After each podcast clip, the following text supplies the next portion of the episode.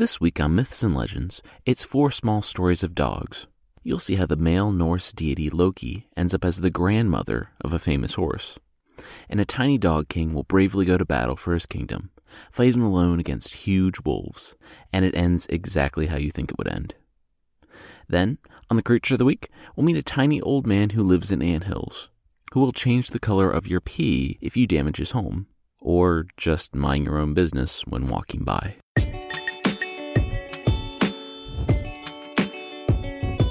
This is the Myths and Legends Podcast, Episode 9 Generations.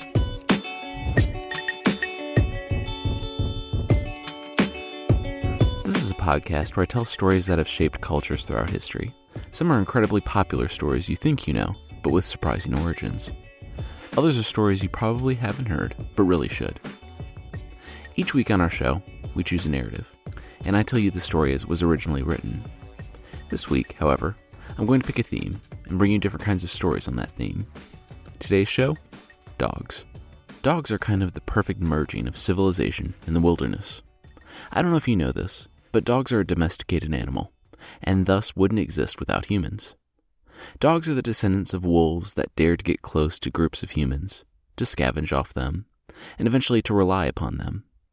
The humans began to rely upon these wolves for protection or letting them know if something was approaching. And as the years turned to centuries and the centuries to millennia, we began to make the distinction between dogs, the loyal, friendly, domesticated animals, and wolves, the dangerous, vicious beasts that haunt the woods.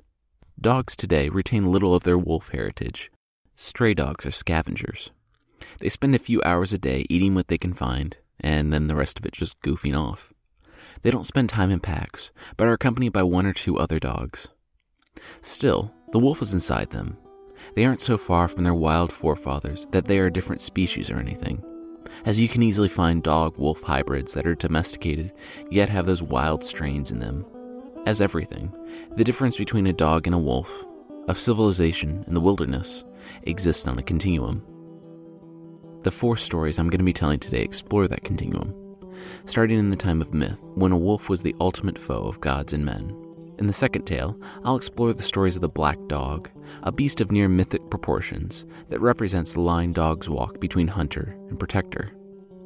Then, we'll meet the dog king of Denmark, which is exactly what it sounds like. He's from a time when both humans and dogs were little better than animals. Then I'll finish out with a legend of the saddest dog story you've ever heard.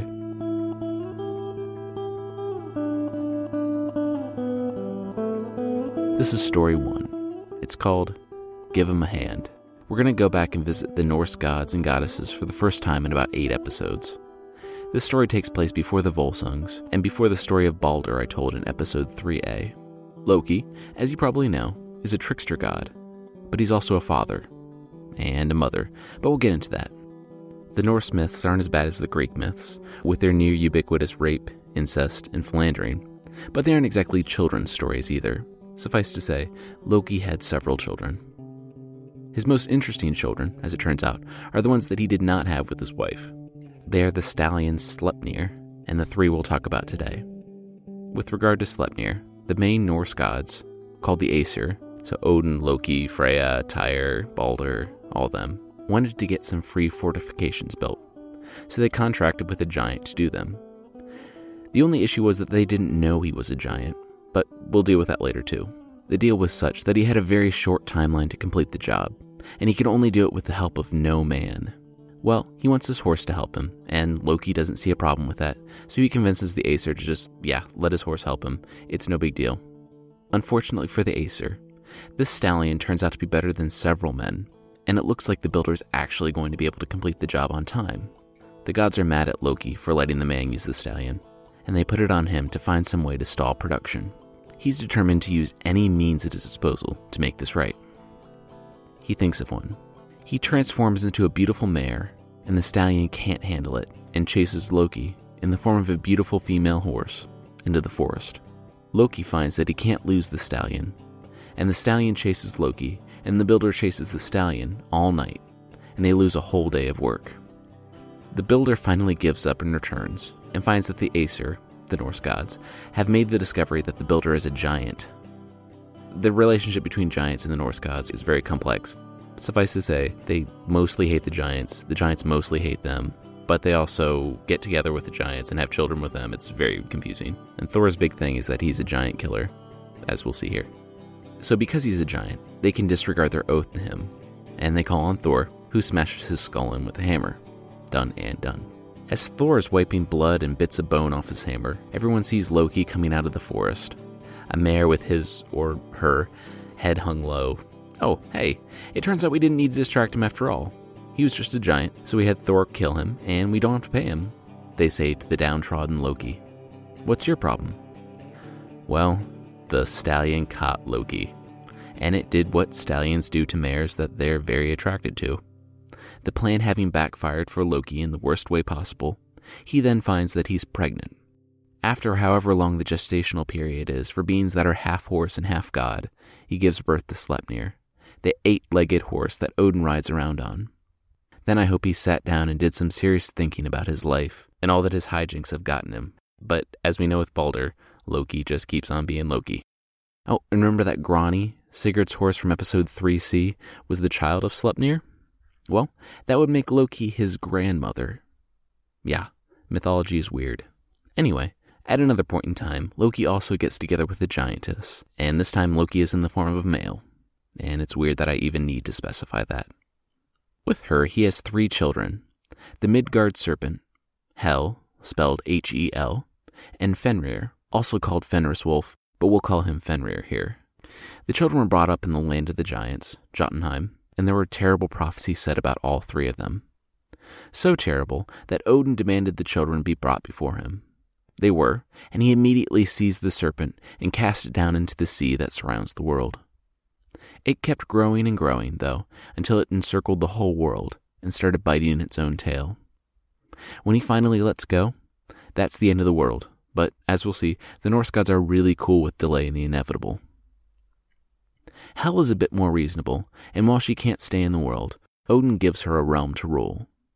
You'll remember that Sigurd mentioned Hel when he killed Fafnir, and she is an underworld esque figure. She is gloomy and all around unpleasant, having a complexion with a blue tint to it. Think about her as sort of a Hades figure. The last is Fenrir, who is just kind of a larger than normal wolf when the Aesir take him in. They keep him in the house, but, like the Midgard serpent, he quickly grows too large. Tyr, one of the gods, is the only one brave enough to feed him regularly, and his increasing size, in combination with the prophecies that he will destroy them all, make the Aesir wary. They decide that something must be done. Fenrir must be bound so that they can control him. Of course, he can talk and understand things and all that, and they come up to him with an especially strong fetter and pose it as a challenge to his strength. He looks at it and consents to let them wrap him up. He smirks, and the first time he flexes his muscle, that fetter was shredded faster than one of the Incredible Hulk's shirts. Fenrir's strength was increasing daily, so when they came to him with a fetter that was twice as strong as the first, he figured it was risky, but he could do it. He thought about it and knew that he would need to do risky things to gain renown, and allowed himself to be fettered. It takes a bit more straining, but he was able to tear it. He was panting, but he did it. The Aesir were panicking. That was the strongest thing they could make with the materials that they knew of. Odin sent a messenger to the land of the Dark Elves to seek out a dwarf who could craft something. They know just the thing and forge Gleipnir. the messenger brings back this thin, silken ribbon the dwarves assure him is impossible to break. It's impossible to break because it's made out of six impossible things that don't exist the noise of a cat's footsteps, the beard of a woman, the roots of a mountain, the sinews of a bear, the breath of a fish, and the spittle of a bird. They invite Fenrir to an island in the middle of a lake and show him the ribbon. Everyone tries to break it to demonstrate its strength, and no one can. Fenrir is suspicious. If he did break this ribbon, it would offer no renown, since it looked so weak. If he couldn't, then it was made from cunning and treachery. He refused to be bound by it. He explained that if it was treachery, they would either kill him or leave him in this remote place. He said to try it, he would need a show of good faith. He needed one of the Aesir to put their hand in his mouth. If it was a normal ribbon, the god wouldn't have anything to worry about. If he couldn't break it, and they unbound the wolf, the god would also not have anything to worry about. However, if this was treachery, and they tricked him and didn't unbind him, then the god would lose as much as Fenrir could get. The Aesir hesitated. Fenrir noticed the half second and realized that he had them. He was surprised when Tyr, after a moment of hesitation, raised his hand. Fenrir looked at him. This was the one that had been brave enough to come and feed him when the others saw him as a monster. If he had anything close to a friend among the Aesir, it was Tyr. Why did it have to be Tyr who stepped up?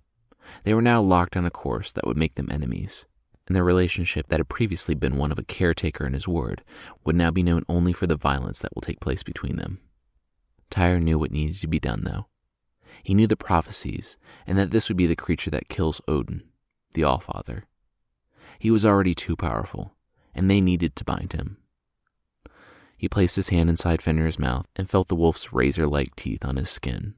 Fenrir and Tyr looked at each other while the Aesir wrapped up the wolf. The time came for him to test his strength, and he strained against the ribbon, but it only hardened. Fenrir looked at his friend, and Tyr looked at the animal he had cared for. There was no mistake what was happening now, since all the Aesir were cheering that they finally trapped the beast. Rage at the betrayal welled inside Fenrir. Tyr didn't move his hand, though. He kept his word, even as he felt the wolf's jaws close around it, even as it snapped off and he pulled his stump of a wrist out. He chose to pay the price for his people. I like to think that he both feared and pitied Fenrir, and gave up his hand in order to compensate for binding him. Fenrir would become the monster they all feared, and while he maimed Tyr here, he would kill Odin at Ragnarok. Tyr would be forever without a hand, but he would be held in great renown because he had been brave enough to sacrifice that for his people, when none other had been willing to step forward.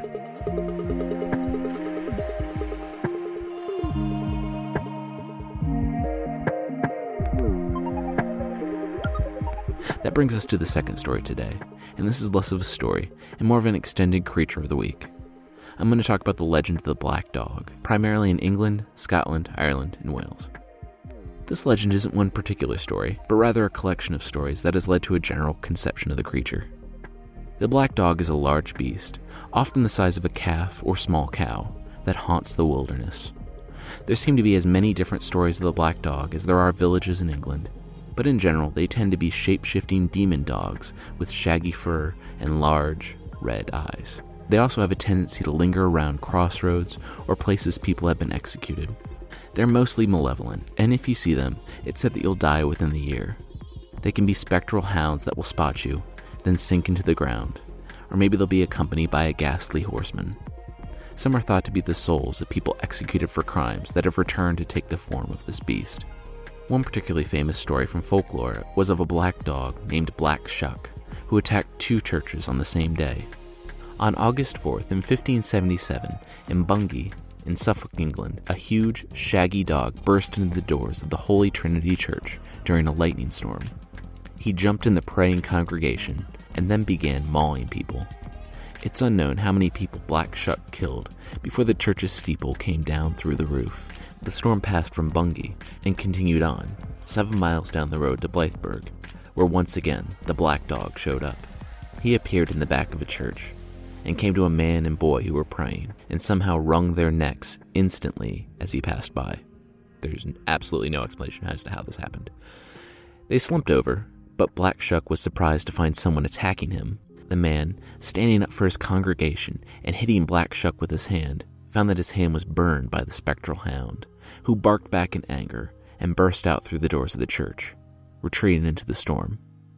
The congregation looked at the doors and saw two burned marks where the hound had passed. Those two marks are still there to this day, and they are called the devil's fingerprints.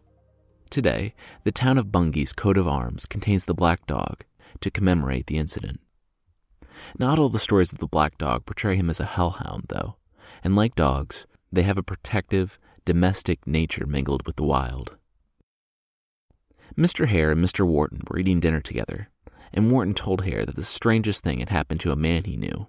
His friend, Johnny Greenwood, had to ride through a wood to get where he was going. The wood was about a mile, and while that doesn't sound long to us, where it would be about a minute on the highway, you have to think about being on a horse, picking your way through the forest path at night. Remember, it's nighttime, so he'd want to take it slow, so this ride through the dark forest could take up to 10 minutes. The moon was hidden under clouds, but Johnny could see what was in front of him. He could feel the sweat on his palms gripping the reins as his horse trotted into the forest. He knew it would be dark, but what light came down from the moon was choked out by trees, and right before he lost the light completely, he saw a great beast sitting up ahead. The size of two wolves, it was a black and shaggy dog with red eyes that seemed to glow in the darkness. He tried to spur his horse on, but the creature would only go so fast in the darkness and didn't seem to see the beast. Before the darkness enveloped them, he saw that it wasn't attacking them, but rather running beside the horse. Soon they were running in complete darkness through the woods. Greenwood's eyes were open as wide as they could go to try to suck in any light at all. He could hear the horse's hooves and the hound padding along beside them, panting. It was eerily quiet in the forest, and he thought he heard whispers in the darkness, ever so quiet, through the gaps in the noises from the two beasts. If some bandits were lying in wait for him, as was more common in those days than it should have been, then there was nothing he could do now. He could see the faint glow of light on the other side of the forest and looked down to see the hound was still beside him, half the size of his horse.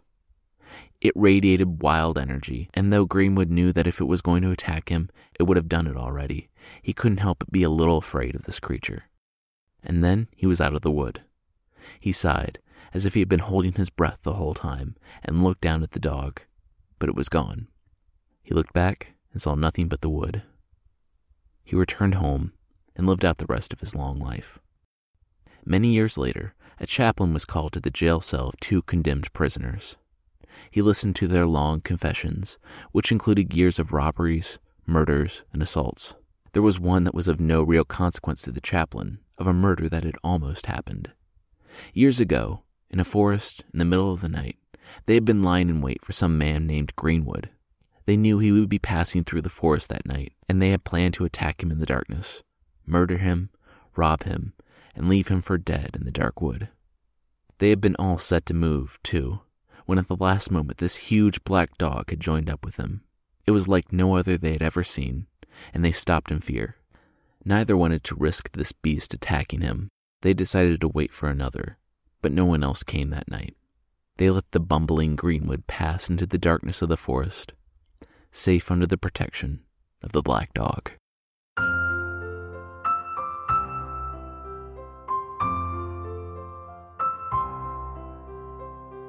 This brings us to the third story The Dog King of Denmark. Before I begin, in this story, I'm using a couple different accounts of tiny dog kings in Scandinavia, because apparently there were multiple tiny dog kings in Scandinavia in the Middle Ages.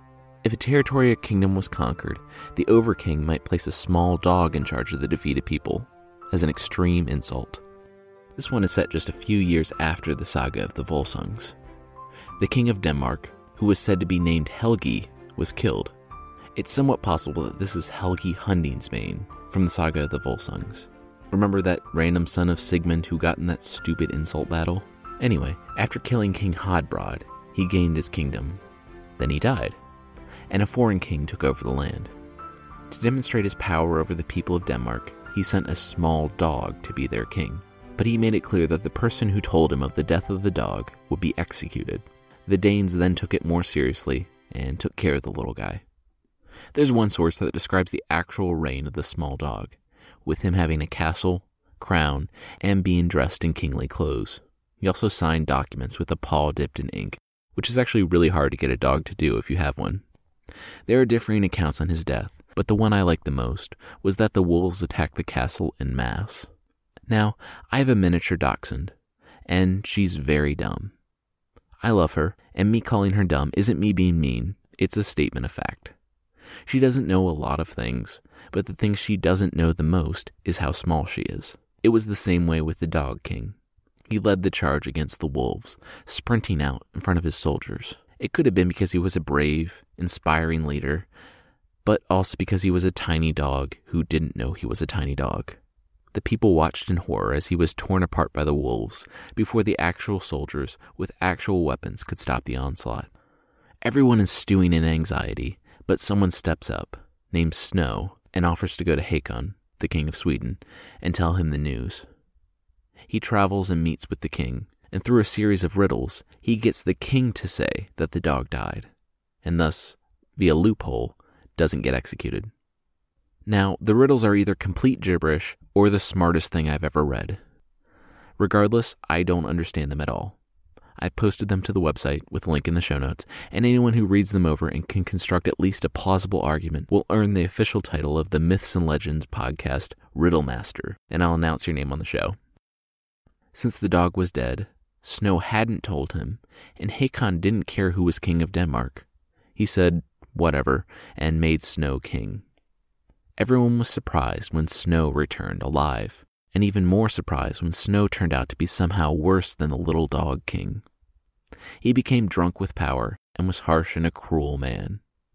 There were dissidents in his court, and a man named Roth spoke out against him.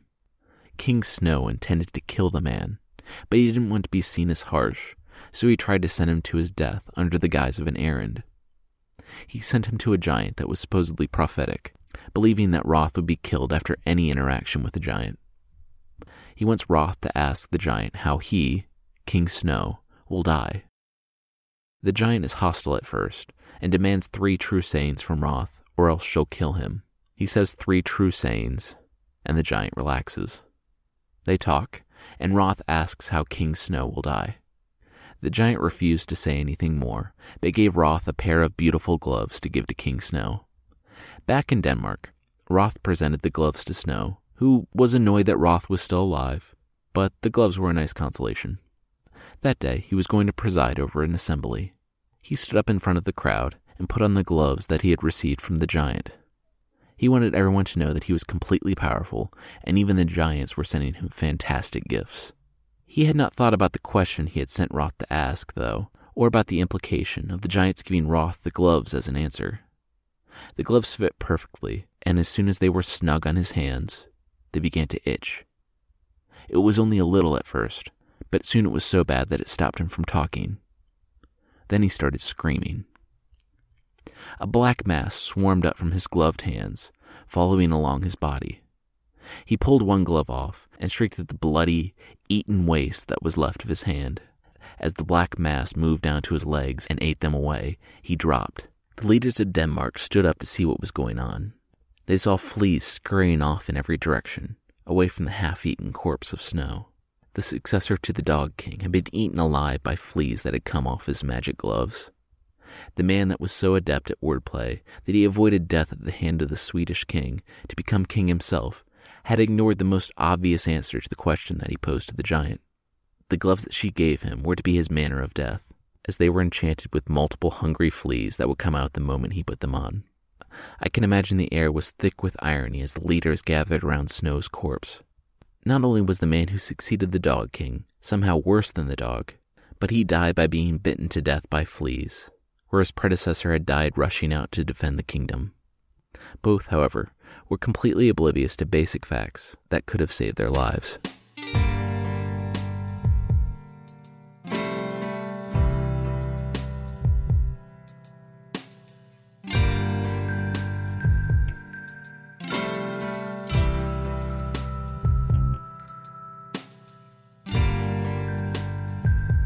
The last story today is one that tells of the triumph of a dog over what it used to be, and over a human that descended down to an animal's level. You probably have heard it, but it's short and sad. It's the story of Gellert. Around 600 years after the Arthurian legends, there was a prince in North Wales named Llewellyn. I know that's an American pronunciation, and I looked the correct Welsh one up and practiced and practiced, but I just can't get the pronunciation of that double L at the beginning down. He was gifted a dog by King John of England, who you might know better as the villain in many of the Robin Hood stories. This was a large, gray dog the prince named Gellert, who often accompanied the prince on his hunts. One day, though, he refused and wanted to stay back in the prince's home with his infant child. The infant was sleeping, and once again, as the father of an infant, I can't imagine leaving my son to take an hours long hunt, but that's precisely what the prince did. He left Gellert in the cabin with his son and went hunting. The sun was going down, and the prince needed to return. He began to be able to see his breath in the air, and through his breath he could see the light of his home far off. As he got closer, he realized he could see it so well because the door was open, His heart beat faster. It could be anything. Remember that this was the 12th century, so to him it literally could have been anything. From a troll coming to take his infant to a dragon that had burst in and spewed poison throughout the house before eating the two living things that mattered most to him. He dropped what he had killed on his hunt and drew his sword. As he approached the house, he hesitated to crane his neck around the door, wanting, but not wanting, to see what was inside. He saw his dog and realized that it was so much worse than he could have ever imagined. His dog was sitting there, panting, covered in blood. His eyes darted to his son's bassinet, but it had been overturned on the floor, and the blankets were bloody as well. His most trusted companion had killed the one thing that had mattered more to him his son, and he had the gall to sit on the floor and act as if he should be praised. The prince wanted to check the bassinet, but he looked at Gellert and saw the specks of flesh on the beast's mouth and knew that he didn't want to see what scraps the dog had left of his son. With equal parts rage and sorrow, he attacked Gellert with his drawn sword. After the first stab, Gellert knew what was happening but he didn't fight back.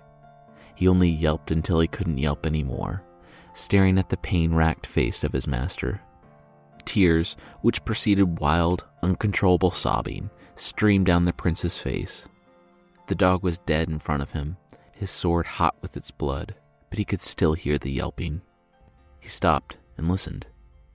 It wasn't the dog, but it was coming from the other side of the room. The prince scrambled to his feet when he heard the bawling of his infant son from underneath the bed. The boy was hungry and scared, but otherwise okay. It was then the prince noticed something else in the room. In the corner, out of view of the door, was the corpse of a massive wolf, long cold, with blood congealed on his torn throat. The prince, clutching his son to his chest, had made a horrible mistake. He could tell from the back of the boy's shirt that Gellert had lifted him from the bassinet and hidden him before the wolf could attack. It made sense now. Why Gellert didn't fight back when the prince had put him down. The look on the dog's eyes when he saw that the prince was enraged with him. The prince could only guess at the sad, confused final thoughts of Gellert. Didn't he do a good job in protecting the boy? Why was the prince, his friend, hurting him? It was said that Prince Llewellyn didn't smile again after that day, and that he could still hear, from time to time, the final, pained yelp of his friend, Gellert. These stories are as much about our relationship with the canine as they are about the canine's relationship with the wild. It's not surprising, given that, as I said at the top of the show, without humans, dogs wouldn't exist. In the story of the Dog King, a dog was trusted and lauded, and actually might have been a better ruler than his human successor, though it's complete speculation on my part on that one. It's interesting to consider the cause and effect in the story of the Norse gods, too.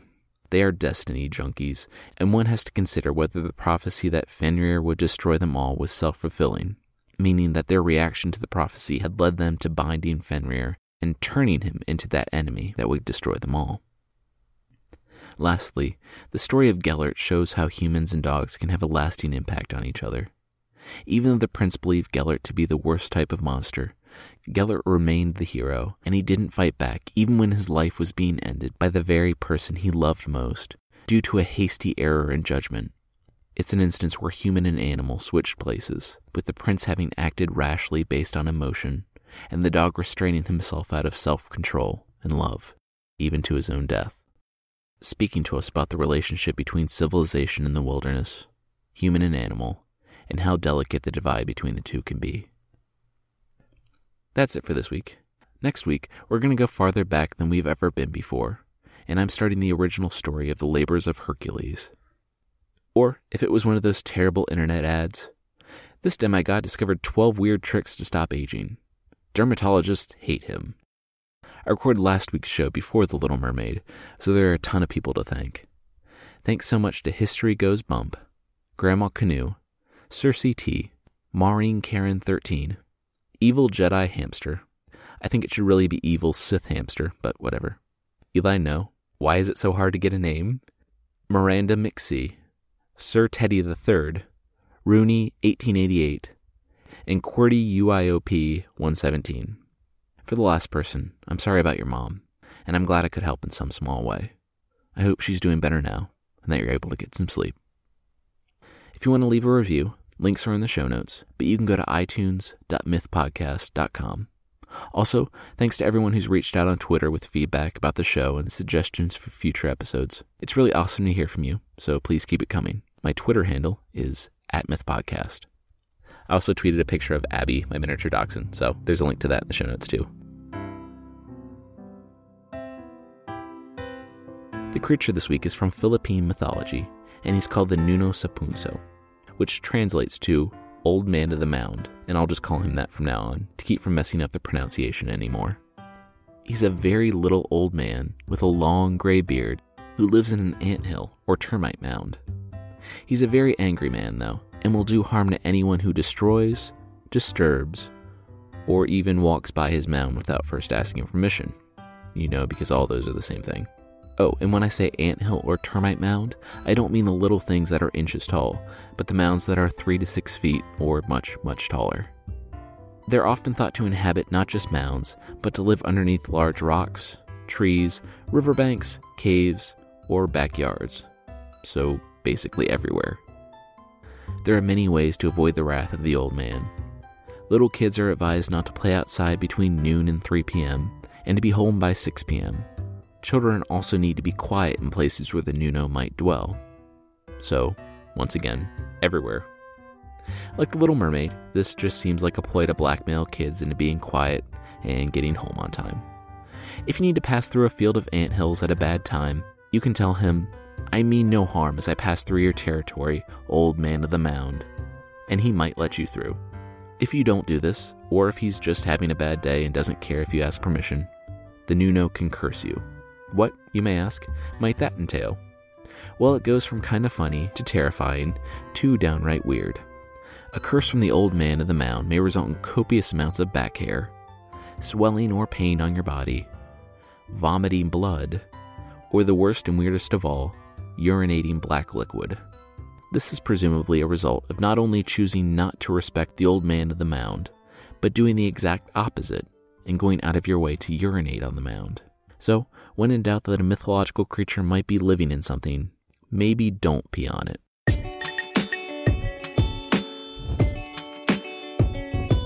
That's it for this week. The theme song is by the band Broke for Free, and the Creature of the Week music is by the stalwart Steve Combs. Links to the other music I used are in the show notes. Thanks so much for listening, and I'll see you next time.